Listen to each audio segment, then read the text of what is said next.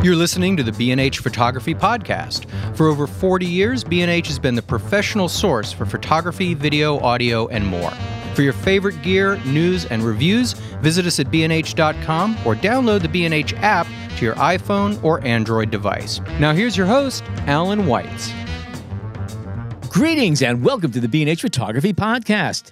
Today we're going to be asking the question, what is photography? And to help us analyze this thorny question, we are joined by photographer and art historian Cory Rice.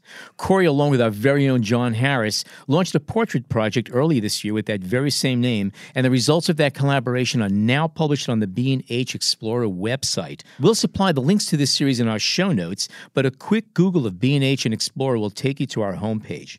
We will discuss with the making of the series. We will also intersperse some comments on the subject taken from a recent What is Photography artist panel held in conjunction with the exhibition at the Hasselblad Gallery.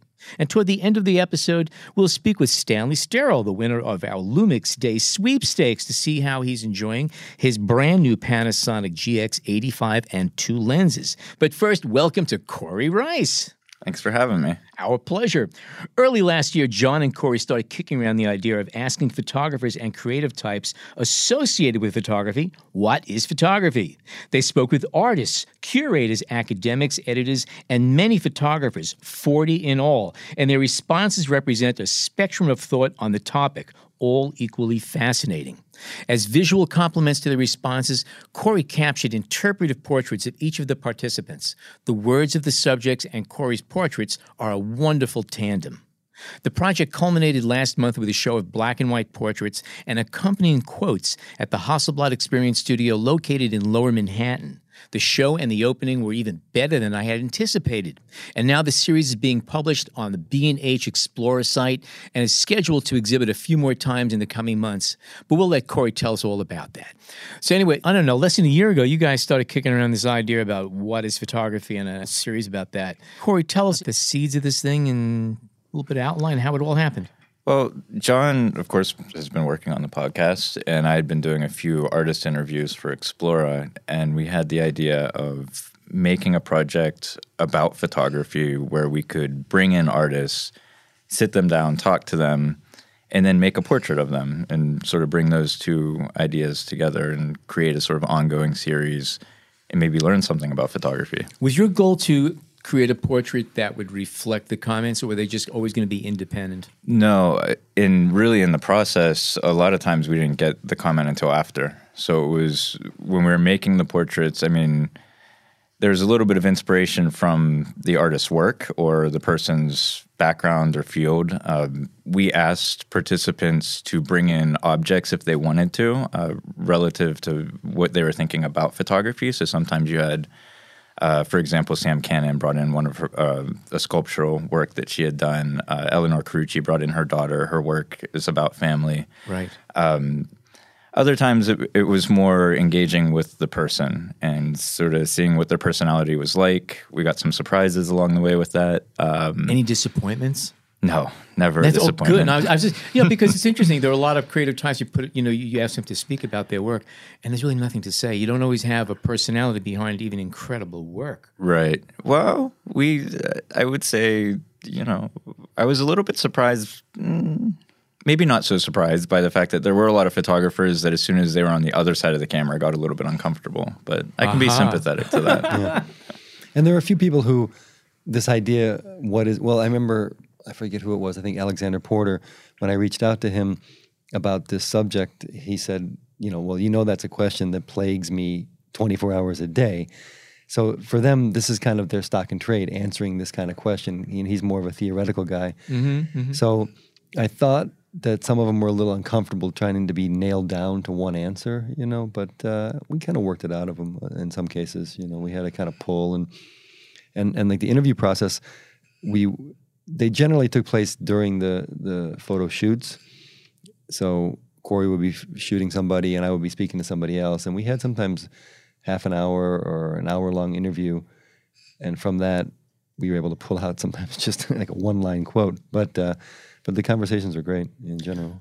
Was anybody groveling with an answer to that? Because it's it's kind of a hard thing. It is a hard thing to answer. Yeah. Um, yeah, I would say that some people took them a half an hour of conversation to get to the answer. It seemed like, or something they were comfortable with. And other people came completely prepared, like with a, a statement written out or one line, something they had. You could tell they had thought about that for a long time and were really ready to give that answer. So yeah, it, it crossed the. It, it you know it was a complete spectrum. I think by the end of it, you got pretty good at teasing it out of people. Yeah, you did. I, I mean, you had, you, had, you had to like. There was a couple. Yeah, you learn your little tricks. You know, Yeah. I suppose sometimes I just we we talk about something and then just drop dropping in on them. You know, but uh, but other people were great. They or they would send me something ahead of time. You know, and, and a few people sent long, you know, several paragraphs uh, with context and and and we edited it down. But it was great.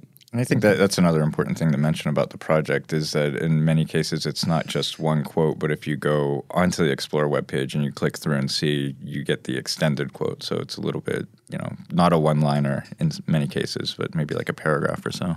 Oh, okay. All right. Now, you were very consistent through this entire project. You you worked in a the same studio with the same backdrop, the same camera and lens. Give us a little bit of background into that. Well, so conceptually, before we get into the, the nitty gritty of the, the equipment that we were working with, we knew that we were going to be shooting over the course of a couple of months. So, working over a long period of time and with a lot of different people, we wanted to keep something distinct in the project so that when you looked at the images, There had to be um, consistency to right. it. Yes. so what we decided to do is I said, well, you know, let's shoot for the stars. Let's get the best of the best that we can work with. And so we were shooting with um, Hasselblad's H series cameras for all of the portraits. Um, the first shoot we had one of their 100 megapixel sensors, and then for the rest we had a 50 megapixel sensor. Uh, we got a backdrop from Oliphant Studios over in Bushwick. So we got them to loan that to us for the duration of the, the project. So we had that. We made a point of having it in every single image. So even if it's just a little sliver in the shot, uh, it's there in every single one. So we wanted to keep that sort of consistent. And uh, we shot everything in uh, Highlight Studios. So this was a incredible studio, uh, north facing light. It's like shooting in a greenhouse. It's just beautiful light everywhere. And that made things really easy. By the way, you know, back back if you turn back the clock over hundred years, all the photo studios in Manhattan were essentially in the spaces like you were working in, Mm-hmm. a top floor with a huge, you know, slanted window facing. That was the light. That was the studio. Yeah, and that's kind of what we were sort of aiming for, and it, it, kind of continuing with that, we ended up making all of the images black and white. So it adds to that sort of thinking back to the history of portrait photography and portrait studios. Um, and yeah, we're, the, the light was great. That's yeah, one thing I want to ask you about. It is all black and white, and Mm-hmm. it's lovely, and it's a consistency to it. It really holds together as as a, a unit. Were you ever, were you always black and white oriented towards this? Because you know, shooting with the Hasselblad, you're capturing color anyway. So did you debate any? Did you do any in color just to see how they played out before you committed? We, I mean, of course, we're shooting in color, so we saw what they looked like in color. And there were a couple instances where we, John and I, sort of went back and forth about whether we would make an exception for one image or something like that. We decided against it in the long run, but there's definitely some images from the project that are in color that I still love as just color images. Because that could work equally well. I mean, you could have predominantly, you know, monochrome, and every once in a while a little pop of color Mm-hmm. where it comes up. But I was, I was curious to know whether that was a consideration at all. It definitely came up. Yeah. it definitely came up in conversation for sure. Uh, but one thing I, I wanted to ask and or comment on and ask because I tend to forget exactly how a lot of these ideas first came came to be. Yeah, who started it? Who, who initiated this conversation? Yeah, that's a good question. I think we were getting a coffee one day, right? Yeah, well, we were talking about trying to do a project that was a little different from what you know we normally see on the B and H site, and you know Cory's a, an, an experienced uh, portrait photographer and uh, art photographer, so we thought, well, you know, let's try to use those talents and how we're gonna how we're gonna kind of integrate it in something that would work for our site. And, And I that mean, B&H would still also be okay with. and that B&H still be okay with. And I, you know, in my memory, it all kind of was like a, a cobblestone, a yellow brick road. You know, we kind of said, all right, well, if we can get this backdrop that you know you really wanted to work with, Hol- Oliphant backdrops, which are somewhat legendary in the business. Yeah, yeah, yeah. you know, Uh, Annie Leibovitz uses them. You know, they're all over Vanity Fair, and and sh- they produce for for Broadway shows, and you know. Not to be a name dropper, but I have also rented from Sarah Oliphant in the past. Really? Wow. yes, I okay, we got to have. note that then. Um, and uh, anyway, so we we reached out to them, and they were great, and they said, "Yeah, sure, we'll loan you one." I mean, everything that we got, we we had to kind of ask for because there wasn't any budget for this project at the beginning, and. Um, and once they said yes, we kind of realized, all right, well, we have something going here. And then we were able to get the studio and, and we were able to get the camera and uh, these things all pieced together. And then we kind of decided, well, what are we going to do? How are we going to do this? And, and as Cory mentioned, because we were thinking about a wide variety of people and, and, and bringing in different views on the subject and, and views that we don't often talk about here at B&H, more from the art side and the theoretical side. Um, I guess the idea to keep the look consistent was the one the one thing that would remain consistent, other than the three the three items that we mentioned. And um, I think it's also worth mentioning that the goal of this project wasn't to sell anything at all. This was strictly art, yeah, was- and and the company yeah. backed up on it, which I think is really tremendous. And I think as it the, the project developed, to me, it became kind of a documentary project in, Yeah. in, the, in the sense of, all right, we're documenting what photography is now to this crew of people in the in the New York scene. Although not everyone was from New York, but now you you know. photographed what forty people altogether Mm-hmm. and interviewed. Um, how many people did you reach out to out of that? Because I know that not everyone was agreeable to this for whatever reasons. Well, geez, how many do we reach out to? That's a, probably double Yeah, that. you know, I mean, we, we came up with a list at the beginning of the kind of the ten or fifteen people that we really thought we would like to be involved, and a handful of those said yes. Most either never responded or were unavailable. I mean, we get a lot of positive responses, but we people just couldn't fit it in the schedule because we were trying to cram everything into these this two month period, and it was in the summertime. I think it uh, helped too once we started to have images to Yeah. show people. Yeah. When we very first started out, it was a little bit trickier because nobody was really sure what we were doing. It was it was vapor, yeah. Yeah, but yeah. all of a sudden you have something concrete, and they go, okay, this they're serious and it's Right. good. And in some ways, we got lucky because that first day, our first day of shooting, we had Elinor Carucci and Amr, and those two photos turned out to be great. Yeah. And the vibe that they brought to the whole day was helpful. And with those two photos, we were able to, I think, gathering a lot of people. You know, uh, I think the fact that Elinor was involved and the photos were There was were great, yeah. credibility, all credibility all of a sudden. Exactly. Yeah. And uh, and also when somebody was photographed and they enjoyed it, they said, "Hey, why don't you think about so and so?" So we we called them. So the thing kind of took a life of its own in, in some way. And uh, yeah, but we did reach out to a lot of people, and we we kind of aimed high in the terms of getting some real celebrities and some huge names in the photo photo world. Now you used photographers, but it was not all photographers. What other no. what are the categories of people that you interviewed? Now I know you had a book publisher, at least one Yeah. publisher, mm-hmm. curators. curators, Editors. editors, academics, um, technicians, and yeah, and a lot of photographers and people who you know cross the line: videographers, filmmakers. Right. Um, Josh Begley, you know, whose answer when we asked him what is photography, he says, you know, I don't know. I've never owned a camera, but but he does. You know, he puts I've owned a lot, and I'm still not sure. yeah, exactly. And and you know he put he's somebody I guess you'd call him a digital artist. He you know he pulls he creates apps and he and he pulls images from the web to create photo series that are kind of questioning the you know what, what photography is in our day and age. So so it was a pretty wide range, and that was the idea. Most of that came through Cory, you know, I would say, or at least his his thinking on the subject. we didn't want it to be just photographers. We kind of wanted to see all of the different types of people that get involved in the photography world. It was a big People part that of just it. basically crisscross photography. Right.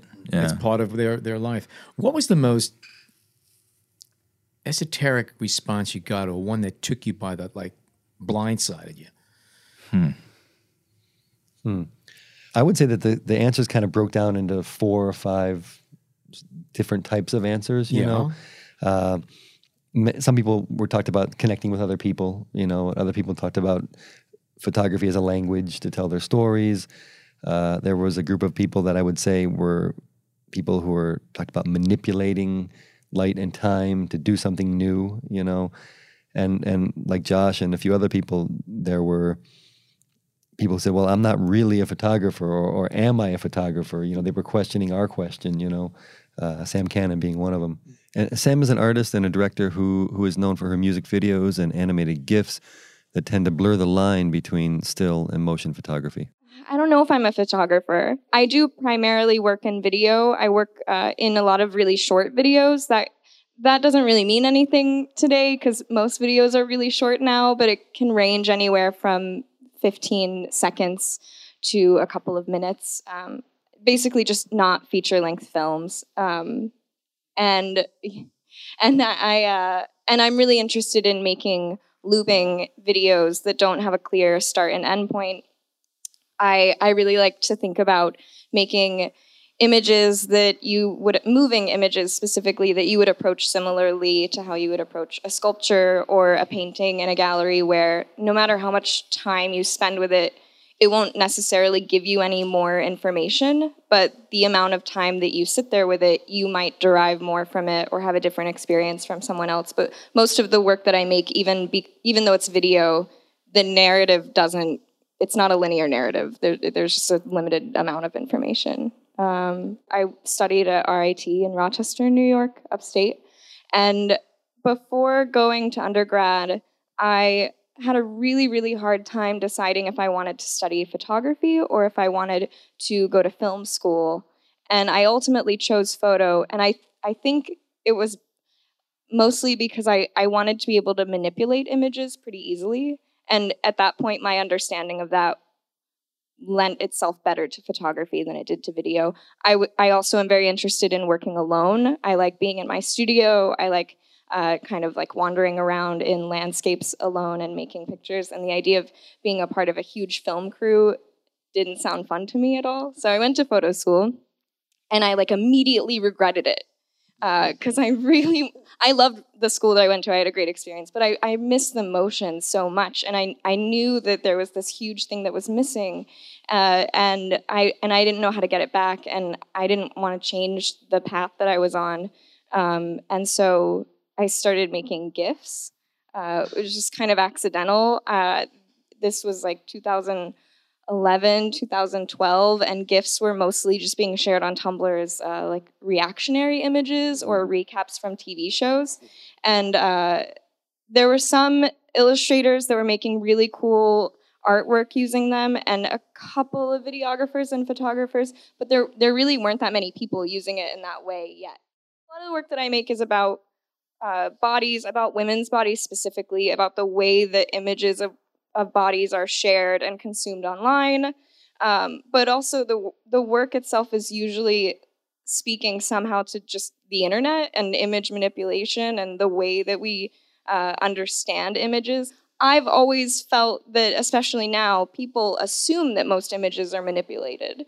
Uh, that it's like become a part of our larger understanding that when we see things online, they're not real. And I find a lot of freedom in that and a lot of permission. I like to use liquid in my work because I'm normally dealing with women's bodies and I'm I'm normally doing some kind of collage, even if it's subtle. Um, I'm you know I'm putting multiple images together, and so working in collage, I wanted to find a way to uh, collage women's bodies that didn't feel violent to me. Collage traditionally is a process of like cutting things up or removing things, and uh, and so I felt that if I used liquid, I could use it as a way to reveal information and reveal what I wanted to shoot rather than having a, you know, a process of like extracting something, which didn't seem right. Um, and then liquid is also, it's beautiful. So that's kind of an easy entry point. But also, I feel like it speaks to uh, a transitional space, a like fluid, constantly changing space. And then also the womb and like the, the, no- the sounds that I make for the videos are usually womb like or sound like uh, ultrasounds and things that I find really like calming, droning things that you listen to. So part of the reason why I fell in love with making GIFs early on was because they were so restrictive. And I really fell in love with like, how can I tell a story in this format? How can I make something that I think is beautiful, but is still going to be able to upload somewhere?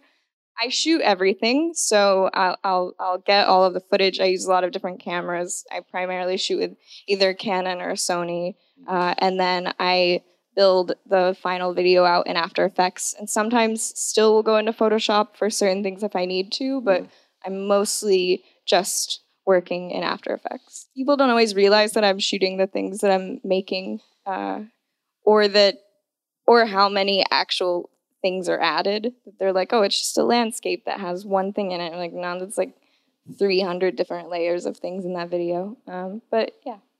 Thank you so much. All right. Cool. The answers that you got to the question were all over the place. Which ones do you think connect between the answer and the visual? Are there any that sort of you look at the two and you'd say, okay, that's a match? Well, I, I think in the editing process, we, if we, when I was making the image, if I hadn't already heard what the quote was going to be, and it was more of, like I was speaking of earlier, where it was sort of a collaboration and, and figuring out something about the person's personality or trying to reflect their work, when we got around to the editing process and the selection process, we did have the quote. We we knew what we were going to publish with it, so that was kind of a one of the influences when we were Okay, making our okay. decisions. So we tried to keep it somewhat, you know, related. Mm-hmm. I think in many cases. Uh, Elinor's image, I think, is one of the ones. You know, saying, "What was it, John? We to connect to people better." Yeah, it was her way of connecting to people, and, and that started with, with my family and has been growing out ever since. Right. So she brought in her, her daughter, and we had a very close crop image of the two of them, and I thought that works really It is beautifully image. with Yeah. the uh, the quote. Yeah, another thing we did, which was, uh, in and I, we didn't plan this at all, but I think it worked out pretty well, is that the studio we, we were using is uh, located in the Penumbra Foundation, as you know, and you know in the closets and in the corners are old camera equipment. No matter where you look, you're Right, there's there. something. I mean, and not to mention all the general equipment you would find in a photo studio. Um, so we we try to utilize some of that material there and some of those items to incorporate. In some ways, just to kind of give life to a- to an image and, and have some something you know something for somebody to hold or lean on or whatnot. But ultimately, it kind of also spoke to this idea of what is photography because we were using things that that spoke to the history of photography as well as the kind of the practice of photography within within the studio, and I think that was just a little bit of a, a lucky twist. Was uh, was Jeff uh, upset that you didn't shoot tintypes for this project? No, no, but Jeff Jeff was involved, and we did one of the photos that didn't make it into the into the final cut was uh, Jeff Berliner surrounded by what. 30, 20 30 lenses, yeah. antique and vintage lenses, you know, Yeah, kind of he- floating above his head. he does I mean, own over a thousand lenses, Yeah, brass yeah. lenses. This guy. That might have been the hardest shoot, I would say, or the hardest day. Yeah. yeah, yeah, yeah. But we got some good ones of him too. Yeah, we got and the one of him, him and Jolene with the frame framed around it. by Yeah, mhm. uh, a vintage camera was pretty nice. Did you have like one particular shot or one setup scenario for each of your subjects, or did you play around with multiple with some or all of them? We had a couple for each. We wanted to make sure that we had some variety to look at whenever we we're making our selection. So, and then sometimes we would start off with something very simple and kind of realize halfway through that uh, this is a little bit boring. Let's do something else, and we would change it up. And a lot of, I'd say, a good number of them sort of. Well, I don't know. I mean, sometimes we had the shot at the very beginning, and sometimes we had it at the end. I mean, it's, it's photography, yeah. right? yeah, yeah, Yeah, yeah, yeah. No, but Cory was good in, in kind of trusting his his instincts there. You know, if he thought he had something, he pretty quickly he would say, "All right, I got it." You know, and if not, let's go back and. What And then percentage? John would say, "Are you sure?" Are you sure? or another couple of times we you shot and then I brought the folks over and we talked for a while, which gave you a chance to go back and look at the images and, and maybe also change the vibe a little bit and have them kind of relax. And then they went back and, and shot them again and, and that that shot might have been the better one. Did you go? Did you show the pictures to uh, uh, your subjects while they were there? Did they see anything on site? if they asked to, I would show the show them to them. Um, but we didn't make a point of Okay. immediately showing it to them. Yeah. All right, okay. Uh, Mark Mann, when he came and sat, he wanted to see the images, so we showed him uh, his portraits, and he jumped right into uh, Photoshop and started editing his image. He was like, "He's like, all right, here you go. It's beautiful, beautiful image." I'm like, all right, I think I'm going to do that myself, but appreciate it. Well, didn't he at one point say, "Wait, wait, are you doing one of my photos?" Like, because he he's Right. kind of known for these these tight cropped portraits uh, of celebrities and politicians and whatnot. Actually, what was interesting about that is he we like Cory mentioned we had asked people to bring in some items that might be important to their photography and Mm-hmm. And and some people brought like an old camera or as he mentioned this this mask and Or a child. or a child. Uh, but he said, I can't really think of anything, but you know, I do have the the stool that Obama sat on when I photographed him. And we are like, well, why don't we get that? So I jumped in a subway, ran down to his studio, which is down in, in Chinatown, and brought it back. And we it didn't make it. I mean, we didn't use that shot, I don't think. Uh, but uh, but it was nice having it there anyway. You know, a little touch of history. Sure. Yeah, he was great. He was really fun to talk to, and uh, and he had a good answer ready too. So yeah, So you had a show downtown, which was great. We were all at the opening. Mm-hmm. Yeah. Uh, got was very well received, and you're now publishing on the B and H Explora website. Mm-hmm. Everything that was went into it is now out there. Well, Um, not quite. We're You're still, it's still in the process of coming. You're doing it in yeah, we're, we're sections. putting out w- two photos a week. Okay. and we're about I'd say we're not quite halfway through.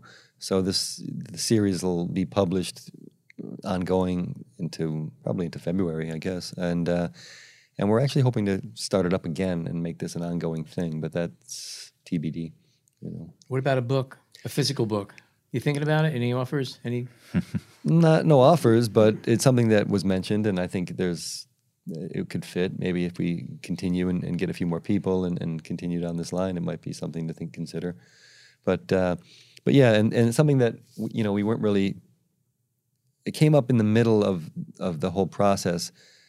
We felt that you know there's a really good vibe. You know, people would come in, and someone would be leaving from their portrait session, and someone would be coming, and they would ch- talk for a few minutes. And we kind of thought it would be great if we could just get everybody together, you know, one location, one time, and and do uh, maybe an exhibit. And Hey, Haas- a great day on West 30th Street. that would have been cool. To- against the brownstone on the steps. I could see it all now. right. I could see it.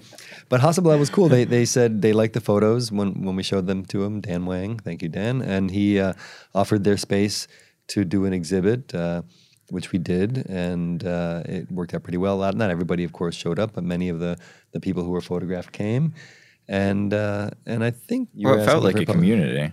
Yeah, that, sure. thank you. That was that was kind of what I was Yeah. trying to get at. We we feel felt like through this project we put together kind of a small community of people, uh, and we wanted to keep them together and get them to know each other, and, and that was the idea of the series uh, of the exhibit exhibit. And uh, I think one of the other funny things that kept happening was when one person would be leaving the studio, walking out, they'd run into the, our next person or somebody else in the in the building, and they would already know them. So it, it felt like we were building a community, but the community was also, to some extent, already built. You're just reinforcing Yeah, it. That's right. it. You're just Yeah. adding another block of reinforcement to it. Yeah, which I thought yeah led to this idea of a document of, of time and and, and place. Uh, that was it, it just it kind of gelled. You know, sometimes a project takes a, a life of its own, and I think this happened. You know, I think that the, as the project grew and as the vibe got better, um, and the work, you know, Cory's work was clearly good. Um, people gravitated toward it, and, and that was really nice. What kind of in, now you went into this project with certain expectations and understandings and perspectives. How did it change at the end? Are you, are you looking back at it with a, a from a different point of view, or would you approach it differently again, or moving forward based on what you already have experienced? You know, I don't know if we had too many expectations going in. I think a lot of it was we we were kind of flying by the seat of our pants a little bit. You know, we there was no budget. We I think we were both surprised that the people that gave us their backdrop and their gear actually did give it to us for that time.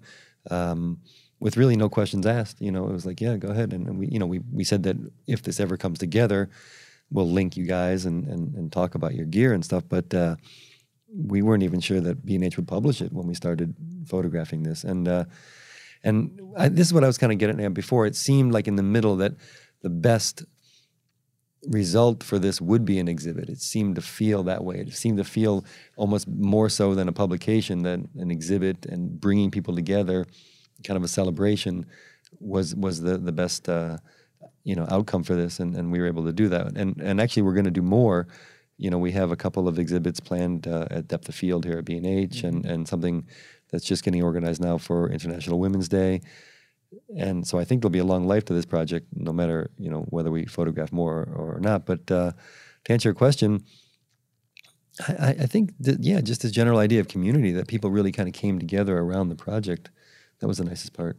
That's I think less what I would do differently because I'm very happy with what we did do, but more kind of seeing where it grows from here. Sort of like John was just saying, like it takes the form originally of you know editorial content on a website, turns into an exhibition, uh, turns into an artist panel, turns into uh, different events that bring people together, a podcast, right? uh, so that that's kind of my thinking about it. Is like where will this go next? Okay, so you spent a good chunk of this past year coming up with the project, executing it, and actually putting up a show and everything else and taking your bows. Um, so at the end of the day, what is photography? Oh, geez. when I look at photography, it's more about uh, using a camera or using whatever form of photography you're doing to convey uh, some sort of message, whether it be about something social related, something political, something artistic. I've never really separated it that much from any other form of visual representation. I just think it's, you know, a painter picks up a paintbrush, a photographer picks up a camera sort of thing. we may want to jump to Maciek's uh, quote right now because one of his points had to do with the relationship with photography and painting in his work. Maciek Jasik is a fine art and editorial photographer. His personal and his commercial work uses color and bewildering physical phenomena to explore our relationship with identity, gender, and the natural world. Here's Maciek. So yeah, the first thing I ever did, um, I was inspired by painting a lot when I first started doing, I guess, my own kind of work when I was assisting other photographers, and um, I just basically most of my work is just finding different ways of achieving the effects of paintings through um, different materials that I put in front of the lens or on the lights, or um, and just my way of reinventing how people look and how landscapes work. And so I started with portraits, and it's just a way of stripping everything down. And I would usually, when I work on the color portraits, is that I ask people to um, have their shoulders bare because it creates, for me, more of a sense of intimacy. And I use these colors to kind of find a emotional like channel for people to connect with people. There's so many different ways of showing how people are, and for me, it's not as much about showing how they look, but maybe more how they make us feel or how they feel themselves. And all of this is, as you said, in camera technique. So, can you describe a little bit of the process? I know you use prisms and obviously filters and uh, gels, and I imagine yeah, all of the stuff. above, Yeah, basically. yeah. Like, and I, I and I'm a fan with a lot of other photographers that basically just use like any kind of materials you can, whether it's like plastic gels or I know one photographer uses a color wigs. Like, there's all these like really interesting ways of putting in color or distorting that are not only because I think for me, I do photography because it's not deliberate like painting; it's kind of accidental, and I'm often just as surprised as anyone who sees the photo. So I'll use any of these like different kinds of glass, almost anything, because there's just like a wealth of possibilities that can come from that. And you go through periods of time where it's only glass, only prisms, and you find something else and you go to that, or is it always kind of like a kind of a tool chest to, to pull from? I tend to have like a few tools that I use, but if I have like a new tool, then I kind of like go crazy for it. Um, and then it's a lot of times like I've started this with portraits, and then I'll be like, well, if it works for portraits, can it work for landscapes? Uh-huh. And I just try to find new ways. And sometimes it might take me like a year or two just to even figure out how to use a prism or something else. Interesting. And this experimentation with color, though, doesn't necessarily uh, extend to backdrops, um, costuming, or is it all having to do more with the light that is being created?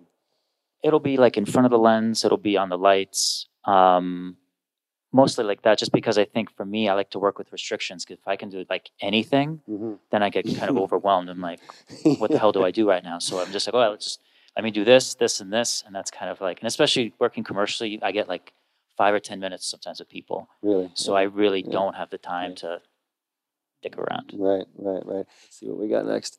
Oh, wow. Look at that.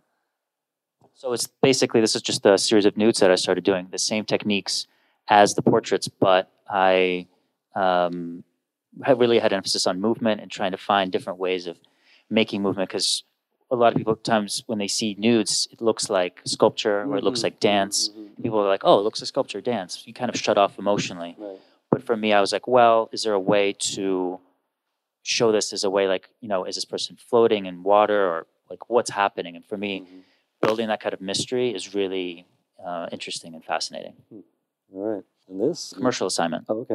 uh, it was for a musician named Ariana and the Rose, and we were shooting actually a music video in Southern California. And then she was like, "Well, let's just do some photos really quick," you know, since we've been up since five in the morning. And um, it was just a really cool place like this that I was able to just like kind of layer a certain number of colors and just kind of push the reality just a little bit, um, and then just kind of sneak them into the middle of the frame and just kind of play with all the, like the textures, uh, things that were already there, and kind of build on them with color. And do you feel if you had to choose between studio and out in the landscape like this, does it make a difference? I mean, do you enjoy it equally? I enjoy it equally. It's just that when you're on location, all the logistics are really hard, but you have all these like amazing places that you can like reinvent and use. Whereas the studio is much more like restricted, but it's so comfortable. And another one? Uh, so this is more recent work, a project called Deeply Ordered Chaos.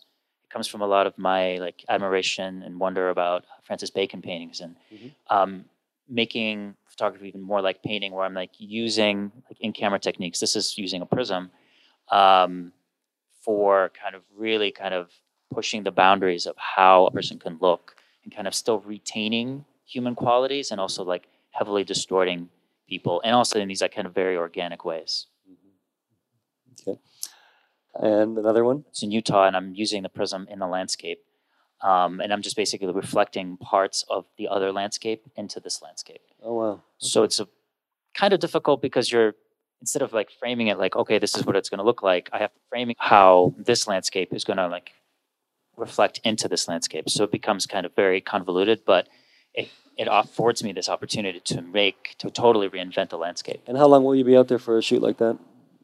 Um, I was out there for about three days, Okay. shooting like dusk till dawn. Really? Yeah. cool. All right. Ah, wow. And this is the most recent thing. Um, this was in Iceland a month ago um, with my girlfriend, creative partner Erica, who's in the back there. Um, we were we only were able to shoot in Iceland one day because it was pretty cold and it was like snowing and raining half the time. But we had one day of shooting, and we were using the prism. And this is like the newest work, which we're really excited by, um, of like finding ways of sneaking like humans into this landscape in this kind of like mysterious, strange way. So we're really excited I by it. that. That's great. So after all is said and done, after uh, photographing these people, hearing their responses, anybody's quote or thoughts that maybe just really triggered you a little bit and made you just stop and pause and reassess what you already had going on in your head.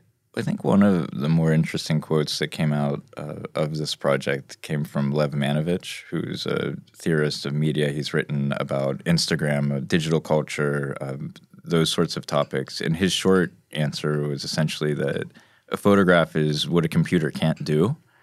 And I think today, especially with the rise of digital and, and how much digital technology is getting into the camera and behind the camera, that made me think and, and sort of wonder where photography is going. Where w- what will the answer to this question be in twenty years? By the way, did you see that there was a, an article about uh, all these Artificial intelligence. all those AI generated portraits of I sent Yes. you the video for that last night. Yes. Oh, did you? Yeah. Okay. All right. Yeah, it's that's actually quite frightening. I mean, it. uh, Yeah. for those yeah. of you wondering what we're talking about, uh, there was a, a, series of portraits that were released that were all put together through artificial intelligence. The people do not exist, but you'd swear you know all these old people, babies. Yeah, you know, I mean, it was yeah. it was very frightening to Yeah. see all that stuff. not as frightening as a baby with teeth. Did you see that one? Oh, I shared that with a lot of people. Yes, I loved it. But uh, one thing that we didn't seem to cover a lot in this, although we did have a sports photographer, we didn't have, and, and many of the photographers do commercial work, uh, there's no doubt, but we tried to shy away from some of the areas of photography that B&H covers a lot, which would be landscape Weddings. photographers, wedding photographers, um, to some degree, wildlife photographers. Um, but interestingly enough, uh, we did talk a lot about where the the divide between a commercial work is and where an artistic work is. You know how how these photographers look at different aspects of their photography. One thing I found interesting with the the people that we had is that there there's and this may get back to this idea that we tended to look more to the art and in my case the the documentary and photojournalistic side, but we had kind of this clean split between people who were about documenting their story and, and doing it as true as possible, if you can use that word in photography anymore. And then we had this other set of people who who were all about manipulation. You know, who the, you know the idea of just putting a pure image uh, would then wouldn't even be part of of their thought process. You know, I think Ben, what was Ben Zank's quote? Something you know is bending reality to my will. You know, that kind of idea, and. Uh, and and I guess that's the history of photography, right? I mean, documenting what you see and trying to you know create something that you that you don't see. Um, but we we had a nice little little group representing both camps. I thought. I always found no difference between straight and manipulated photography because every photograph you take is manipulated. Okay, if you're shooting color, the film itself determines the color, not you or your settings. Okay, there are certain presets, and um, even just making it tonal adjustments to your picture, you are changing what is so. Even if you just have a phone, you see what you can do to your picture on your phone. You're manipulating no matter what, and even the capture. And that's what that's what Maciek said Yeah. to some degree. It's Who's- a 2D representation of a 3D world. Right.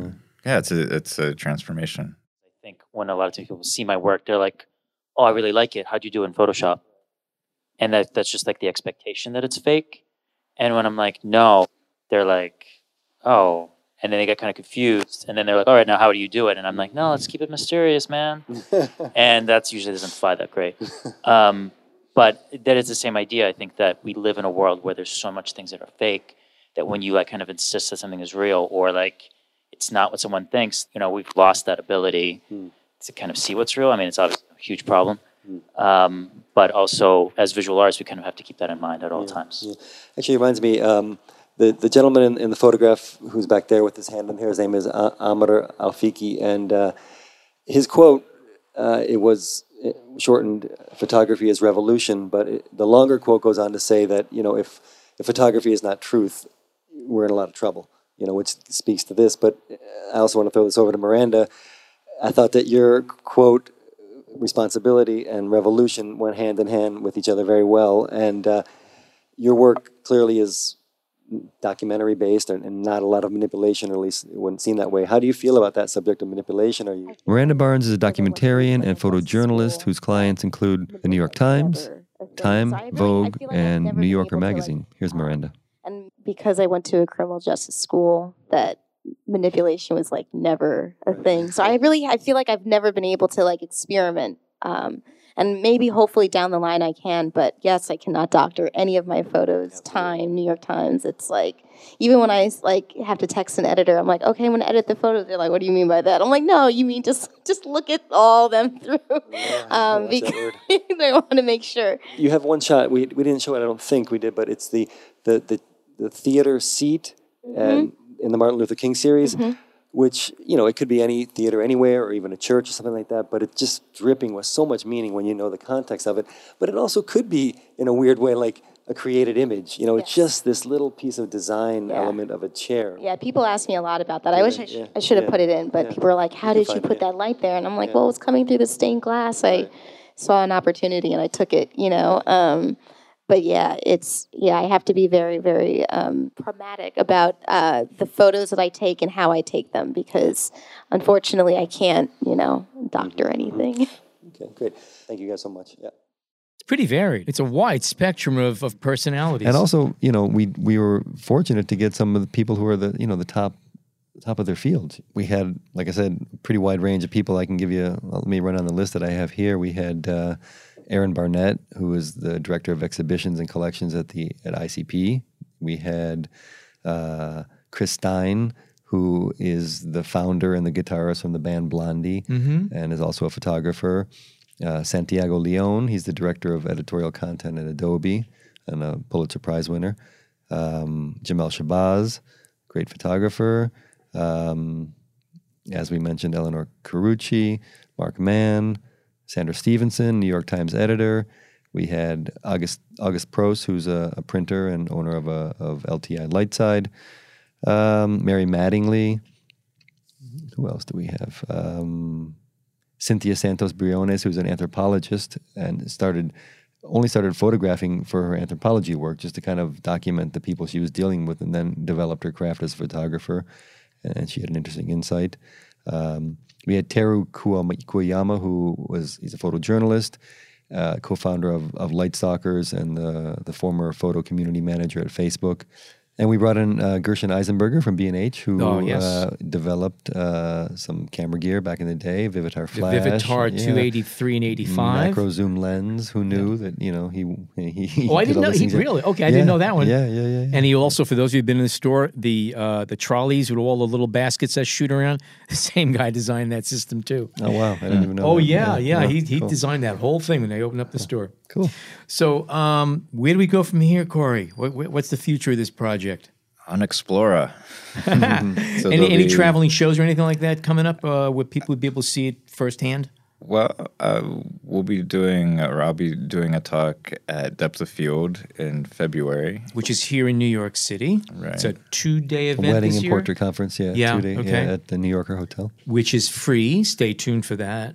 Mm-hmm. We're mm-hmm. working out some other things, but they're not quite as ironed out mm-hmm. yet. Yeah. Well, right now, yeah, it's about continuing to get the images published, and you know, for anyone out there listening, I totally encourage you to go to the site, to check out the images, to comment, to share, and you know, I'm making a plug, a straight up, you know, plug that advance this project for us so that we can do more projects like this, and and also the other people that work with us, a lot of talented photographers and writers can can do these kind of projects.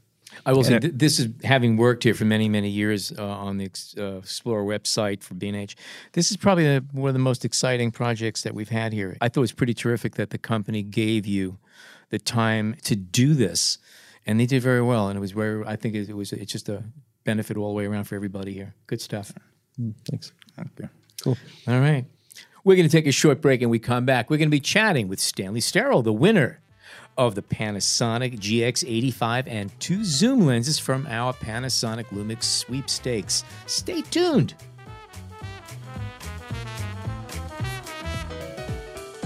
We hope you're enjoying this edition of the B&H Photography Podcast. Send us a tweet at BH Photo Video, hashtag BH Photo Podcast. Okay, a few weeks ago, we had a Panasonic event day in the New York City Superstore at B&H, and we set up a table and we did a whole podcast from there. And part of the deal was we had a Panasonic Lumix DMCGX85 sweepstakes in which we were talking to customers and they threw their names into a hat and we chose a winner of a Panasonic Lumix DMCGX85 mirrorless micro four thirds camera with a 12 to 32 and 45 to 150 millimeter zoom lenses thrown in. And we happen to have the winner of our sweepstakes here on the line, Stanley Sterrell of Florida, are you? Uh, well, I was from Flo- I'm from Florida, but I moved to New York recently. Welcome to the show. It's great to be here. It's terrific. So you got the camera, and the first thing you do is you send us pictures from prison. Thank you. Uh, we're joking around. No, no. Stanley sent us some pictures he took when he was in San Francisco of Alcatraz, so I couldn't uh, help giving him a little bit of a rib on that one. Um, so, so you happy with your new camera? Uh, it's amazing, actually. It, it's just really amazing. It's my first uh, mirrorless camera, actually. What did you have before that? What camera were you using before you, you got this Panasonic? Uh, the Canon 6D. Okay, and what's the big difference between this system and the Canon? Obviously, big, big differences. But you know, what's what's your take on it so far? With the Lumix, it seems like it's an extremely good portable um, travel camera, secondary camera. Uh, of course, like my 6D has a bigger sensor and it's full frame, and it, it's great for more of like uh, my weddings and more professional work and so forth like that. But uh, when I did take my trip to San Francisco, it just seemed like a crazy opportunity to use this small uh, profile camera. So actually, I was able to put my big camera away because I did a lot of like walking around. And if anybody knows about San Francisco, it's it's pretty hectic when it comes to like being on foot. Um, I was able to put my big camera away and only solely use the uh, Lumix to take landscapes and portraits and different things like that. So your chiropractor is angry with you. Is that what you're saying? Pretty much. and even with the uh, the, did you bring both lenses when you went, or did you just use the smaller lens? no, I brought both. I brought both lenses. And the the, the zoom lens, the the telephoto zoom, is uh, is equally or is small enough that you didn't have any problems carrying it around. So, well, it was, man, it's just spectacular. Um, what ended up happening was like um, I got frustrated with my big camera, and and I majority of the time I use uh, prime lenses, so it's a lot of switching and so forth like that. Um, I deal with it on a wedding day just because I know the kind of image quality that I'm going to be able to receive. So I deal with it. But when it comes to like traveling and I just want to get the shot and keep it moving, it kind of became tedious. So when it came to me switching, like I literally got frustrated and I just switched to the Lumix slowly. Um, I was able to put the zoom lens in my pocket.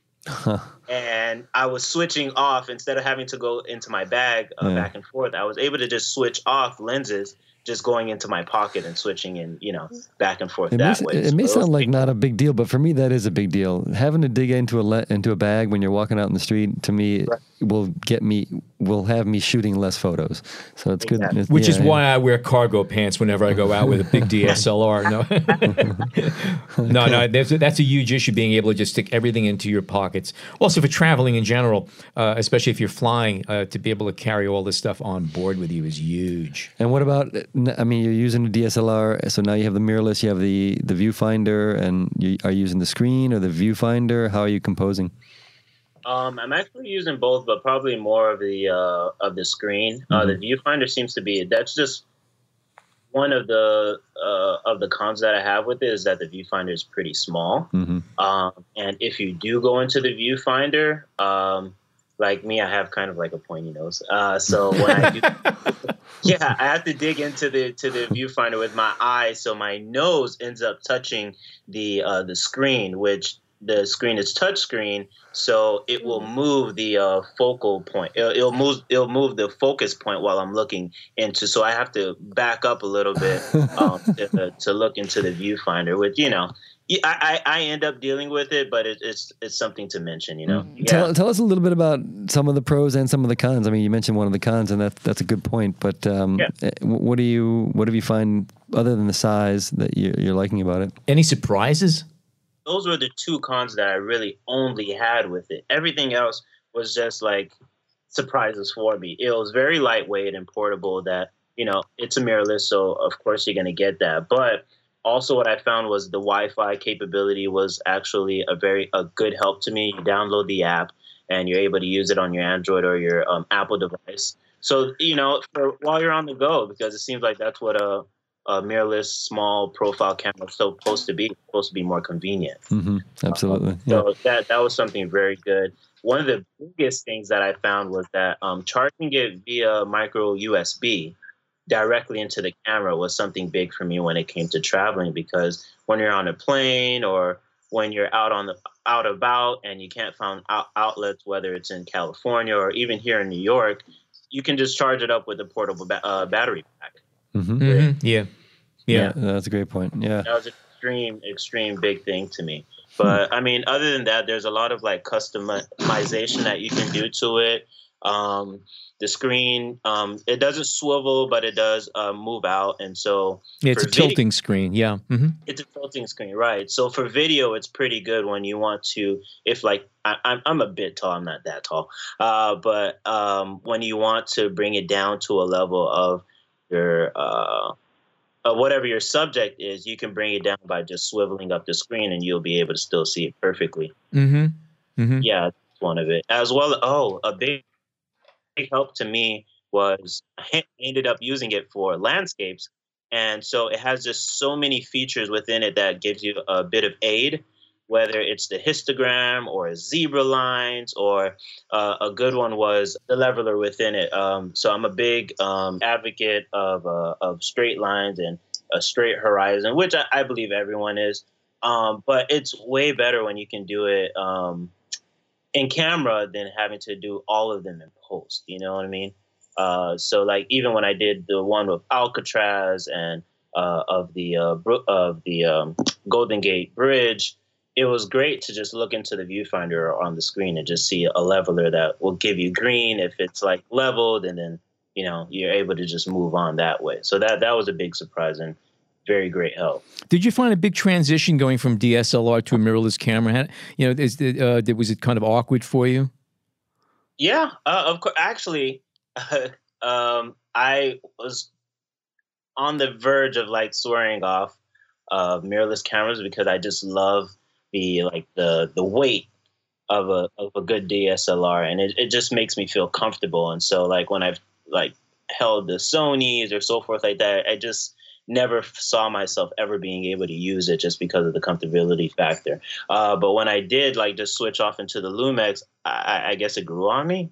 And honestly, it's not me just trying to advocate for the Lumix. It, it, it just honestly, it just worked for me. So it, it, yes, it was a big difference, but it's something you can definitely get used to. And how about did you handle the menus pretty easily? Was there any any learning curve on that side, or much of a learning yeah. curve?